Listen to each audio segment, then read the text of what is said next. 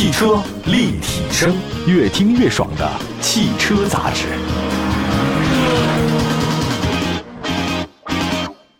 各位大家好，欢迎大家继续关注本期的汽车立体声啊！我们的节目呢，全国很多城市呢都能听得到，在不同时间、不同地点，全国联播。同时呢，是线上线下的话呢都能找到我们。最近呢，车之网公布了二零二一年七月份国内车市的投诉数据，七月份共受理车主有效投诉呢是九千七百四十八宗，环比上涨的约百分之十点八，同比下降百分之八点八。这个月份的话呢，有效投诉信息共涉及七百多款车型。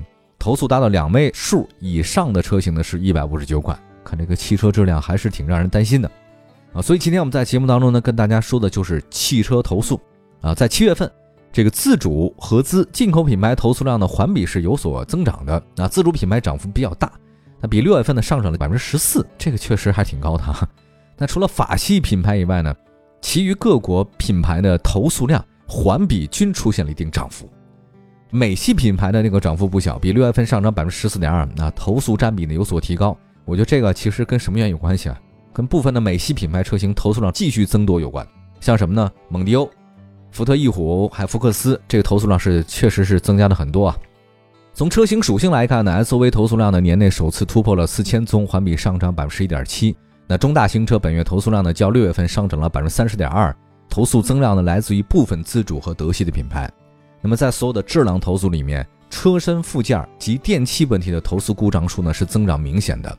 那么投诉故障数占比呢提高了三个百分点，而且特有意思啊，就是现在大家对这个影音系统故障投诉还挺多的，这是不是因为现在大家堵车堵在路上比较时间长啊？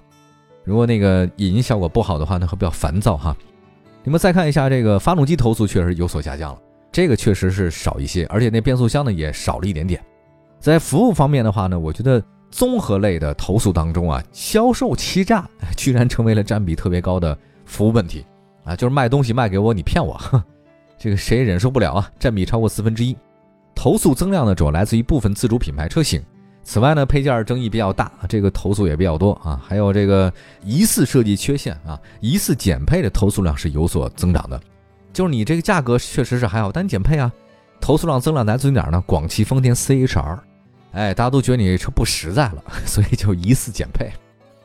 啊，那么来看一下具体车型方面吧，这个大家也比较关心啊。我们来说投诉量最多的就是一汽大众探岳，以一百零八宗位居七月份投诉排行榜的 number one 啊，这个榜首位置啊，这个做的真的挺扎心的啊。呃，但是相比六月份两百六十六宗呢，是有所下降的啊。这个典型投诉问题是什么呢？就一汽大众探岳呢是排气故障和油耗比较高。哎呀，这个其实大众的发动机技术啊是不错的。我记得它那个大众 E A 八八八那个发动机啊，一代神机啊！记得那个探岳的很多车型就是搭载了神机啊，E A 八八八二点零 T 的涡轮增压，那部分车型搭载的呢是 E A 二幺幺的一点四 T 涡轮增压。所以我觉得探岳呢在宣传的时候呢，它曾经有一个卖点嘛，叫做那个颗粒捕捉器。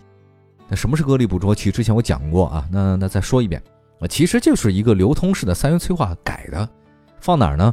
放你发动机那个排放系统当中那个陶瓷过滤器里面，它能干嘛呢？它作用是捕捉那个颗粒物啊，PM 二点五啊，PM 十啊，就把这个东西啊附着在这上了。那一汽大众说呢，经由颗粒捕捉器啊，这个捕获的 PM 颗粒呢，会在排入大气之前经过二次燃烧转化为二氧化碳，从而减少尾气排放过程里对空气造成的污染。但实际上是什么？不是所有的 PM 颗粒都能被转换，它有一些是什么呢？它没法清除。它就堵在那儿，那所以现在我看了一些这个媒体啊，他们这个部分车主对他们投诉是什么？就是这个颗粒捕捉器堵了，颗粒太多了。我觉得他是不是在设计装置之前没有考虑到我们的颗粒原来这么多，是吧？远远超出正常水平。那所以没想到现在是什么呢？如果颗粒捕捉器堵了，它那个探月动力下降了，发动机自动启停失效了，啊，甚至油耗可能会超高了。那比如说百公里，他们说有呢油耗达到十七，我说这个确实是比较恐怖的啊。所以呢，这个上榜投诉应该 number one 就是一汽大众探岳。那问题呢，还是那个颗粒捕捉器。那排名第二的是谁呢？是比亚迪元 Pro 啊，这个车型呢，大家可能不是很熟哈。以八十六宗位居七月份投诉排行榜第二位。那典型投诉问题呢是价格变更，也就是消费欺诈嘛，对吧？还有那个车内异味啊，这个也算是新上榜的车型，之前没有过哈。我觉得这半年以来，比亚迪呢，这个确实是国产阵营里存在感最强的车企之一。它那个有那 DMI 混动系统很厉害。所以我觉得这个订单还是挺多的，对于它来讲不愁卖啊。而且它那个 EV 技术和刀片电池啊，确实挺强的，在纯电动车领域呢，又有非常强大的号召力啊。现在这元 Pro 呢，算是给比亚迪敲响警钟了。觉得这个异味呢是一个很大的事儿，对吧？有些车主投诉说，异味快两个月过去了都没散啊，用了很多碳包，什么活性炭没用啊，太阳底下晒也没用啊，为什么异味那么重？但实际上，我觉得除了异味以外，这个车还有一个问题，就刚才所说的这个变更价格，这算是销售欺诈吧？这个，因为有人投诉说，他说他今年五月份买了个比亚迪元 Pro，啊，当时呢这车标榜的是十万级的纯电 SUV。我结果没到一个月以后，六月底发现这车变七万级别了，哎，这就不对了吧？所以呢，这个有人就投诉说啊，你说这个元 Pro 各种参数都一样，除了一个后雨刮器之外，什么都一样，就是同一款车，就差了三万块钱，你把七万级别的车卖我十多万，快十二三万了，你涉嫌欺诈，对吧？这个挺不厚道的。比亚迪问题啊，就是车确实卖的比较多，哈哈，卖多之后萝卜快了不洗泥，会有很多的问题。那接下来的话呢，再说一个事儿吧。除了比亚迪，嗯，还有包括我们刚才说一汽大众探岳以外，排名第三的是谁呢？奇瑞艾瑞泽五 Plus，这个七月份的投诉量呢是七十四宗啊，相比六月份的六十七宗有所上涨，它是排榜第三位。问题是什么？就是影音系统故障和变速箱顿挫。艾瑞泽五 Plus 呢，真的是奇瑞回归的一款力作啊，价格其实真没定太高。但是呢，哎呀，也有个问题，就是奇瑞这两年品牌力也影响是下降了。它销售呢谈不上出色啊，据说今年上半年我看了一下，卖了好像不到五万辆啊，而且现在你又出现了影音故障，甚至什么变速箱顿挫、底盘异响，这大家纷纷吐槽你。品牌力如果不够，质量再不行的话呢，大家可能还是不会选，尽管你价格还是便宜啊，但但是你也没便宜到地板上呀，是吧？好吧，休息一下，一会儿呢再告诉大家很多其他的七月份的投诉车辆啊，奥迪还没有讲呢，现代也没有说，那这几款车也算是大牌车了啊，纷纷上榜，他们的理由是什么呢？到底哪些值得我们大家规避的投诉问题呢？一会儿回来。汽车立体声，继续回到节目当中。汽车立体声，我们的节目呢，全国两百多个城市的落地播出。那今天呢，继续跟大家讲讲汽车七月份的投诉排行榜。刚才说到的 Top Ten 当中的前三，接下来的话，我们说说第四位。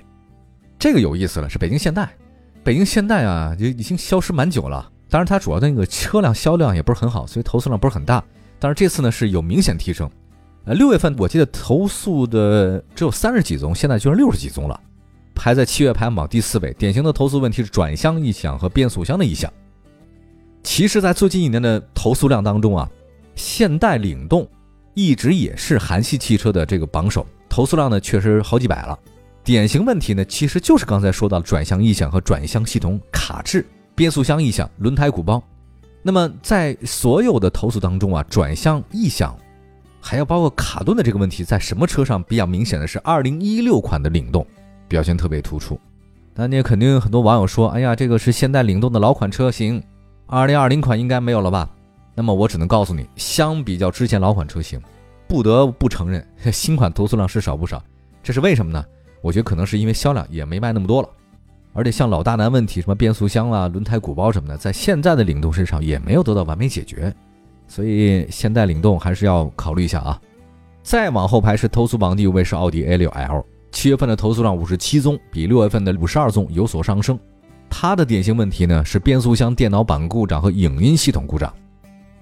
之前我看到那个帖子，有个网络平台啊说这个奥迪 A6L 啊，这个投诉量特别高。典型的问题呢，就是变速箱有异响，发动机熄火，而且在投诉数量上，你咱就不说别的了。他说奥迪 A 六比那个宝马和奔驰要高的不少，比雷克萨斯还要高啊。确实，我也看了一下，二月份的时候呢，奥迪好像是有召回嘛。原因呢，就是说车辆在发动机怠速运转的时候，特定工况下，由于发动机控制单元中凸轮轴调节器驱动算法的学习功能不完善，可能会结果偏差。造成凸轮轴没有调节到正确的位置，可能导致发动机运转不平稳。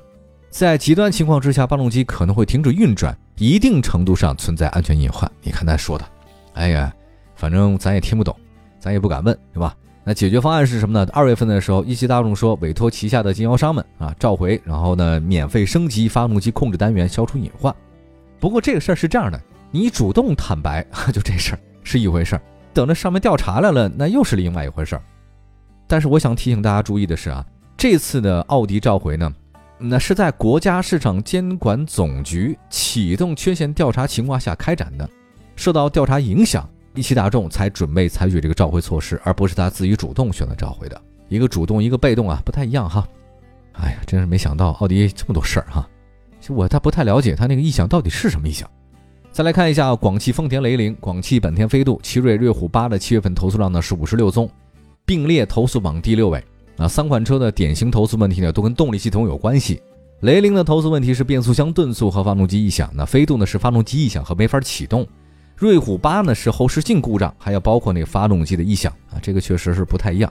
还有一个奥迪，看到 Top Ten 当中第九位啊，还是奥迪，一汽奥迪 A4L 的七月投诉量也挺高的。典型问题是什么呢？就是 A6L 的有的变速箱异响我也有，对吧？大哥有我肯定也得有，对吧？大家都是一个变速箱嘛。但是你没有的我还有，比如说一汽奥迪 A4L 的灯罩裂纹有变形，这个确实让人意想不到。大家别忘了，奥迪是什么灯具厂啊？而且是个豪华品牌，你出现灯罩裂纹或变形，让人感到非常意外啊！那我看过那个裂纹，那个投诉的照片我也都见到，特别像牛毛纹啊！你说它这玩意儿怎么裂的呢？肯定是老化，要不就是它那个质量确实应该不过关啊！那个灯罩上面一个个小裂纹，像牛毛一般，特别多。那还有呢，我们接下来再看投诉榜第十位是东风日产轩逸，七月份投诉量呢四十九宗，典型问题呢是变速箱故障、灯亮和空调问题啊，这个不再说太多了。再来看吉利。吉利嘉际这个车七月份有投诉量，投诉量是少了。典型投诉问题呢是影音系统故障和部件异常磨损。还有丰田卡罗拉、福特福睿斯、本田 CR-V 七月份投诉量都是差不多，都位居第十二位啊。卡罗拉的是什么事儿呢？是变速箱异响和变速箱顿挫。同平台的雷凌也差不多啊。福睿斯的问题是车窗升降故障和无法启动。CR-V 的问题呢是部件开裂和吃胎偏磨。哎我觉得这个本田 CR-V 啊，真的是老毛病再上岗。你说它那个部件开裂、变速箱漏油、悬挂故障等等，哎呀，真是糟糕。CR-V 其实是本田在国内特别重要的布局啊，那这些年呢确实销量下滑啊，除了一些特殊原因啊，它卖的啊算也算中规中矩吧。不过现在这合资的 SUV 市场竞争越来越激烈了啊，那不排除未来呢 CR-V 真的可能因为各种各样的问题，它会有很大压力啊。来看再看其他的吧，奇瑞，奇瑞呢也有艾瑞泽五，刚才说的艾瑞泽 Plus 啊，这是艾瑞泽五了。这个投诉量也挺多的，它投诉是什么呢？车身生锈和车身漏水。哎呀，之前好像提过艾瑞泽五吧？它是什么哪儿生锈呢？我看了一下，是那个底边生锈。嗯，前轮后面大概这是轮眉那个地方的轮胎侧面的底边生锈，确实是有点影响美观。你说它什么时候生锈的话呢？也不知道。但是大部分的车主呢，应该是自己擦车的时候发现的啊，案例都差不多，都是在那个位置。那我怀疑啊，它那个设计的问题，要不就是。当时用的那个统一那批漆都不太好，艾瑞泽五啊，这个也不是新车了。那么还有上汽大众途观，七月份的投诉量呢是四十几宗啊，相比六月份呢是有所上涨的。典型问题呢依然是排气故障和油耗高，它跟那探岳的问题差不多。还有东风日产逍客有投诉量，它典型问题是变速箱顿挫和无法加速。另外再看一下吉利博越，吉利博越七月份投诉量呢比六月份增加了不少，典型问题呢是变速箱顿挫和无法加速。那么哈弗 H 六和东风本田 Inspire 的七月份投诉量呢是四十宗，并列七月份投诉榜第十九位。哈弗 H 六典型投诉呢是这个影音故障、电瓶故障。那么刚才说东风本田的故障是什么呢？是吃胎偏磨和发动机故障灯亮。那我就觉得这个东风本田是怎么回事啊？但这看来那个生产线那个参数是不是有问题啊？你装那轮胎，这一批轮胎都有问题，那个是不是哪个角都没调好，对吧？哇，这个投诉量太多了啊！我们这赶紧说，上汽大众朗逸投诉是什么呢？纯电异味、变速箱异响。长安福特蒙迪欧投诉量呢是发动机漏油和发动机抖动。蔚来 ES 六典型投诉是座椅故障、悬挂故障啊，就是有人说坐它这个时间长了以后腰不舒服啊，甚至可能是有腰部病变，他认为存在设计缺陷。一汽奔腾 B 三零 EV 也有投诉，主要呢是充电故障和空调问题。本田也有，但下降非常之多。还是吃胎或者发动机漏油，啊，当然这个吃胎偏磨，我觉得是东风本田或者广本他们家的这个老问题了。左右脚你要查查是不是有问题。那么最后我们来盘点一下啊，七月份的投诉榜里面前十位有三款车型呢来自于是一汽大众，而且都是动力系统问题。东风日产呢有啊轩逸、逍客、奇骏也进入投诉排行榜前三十了。典型问题呢都是个变速箱。丰田的热销车卡罗拉、雷凌也是因为变速箱被用户投诉上榜。福特呢？他们家的福睿斯、蒙迪欧、翼虎、福克斯也进入到七月排行榜的前三十位，而且都是动力。所以，哎呀，其实要说小问题吧，我想大家也谁都不愿意投诉啊。看来是真有事儿。那希望所有的车企呢，都是把这个车辆质量这搞好一点。哪天咱不做这汽车投诉节目了，那才开心呢。好吧，感谢大家关注本期的汽车立体声，全国两百多城市落地播出，我们叫汽车立体声，在网络上可以找到我们，收听往期节目，欢迎大家转载收听，我们下次再聊，拜拜。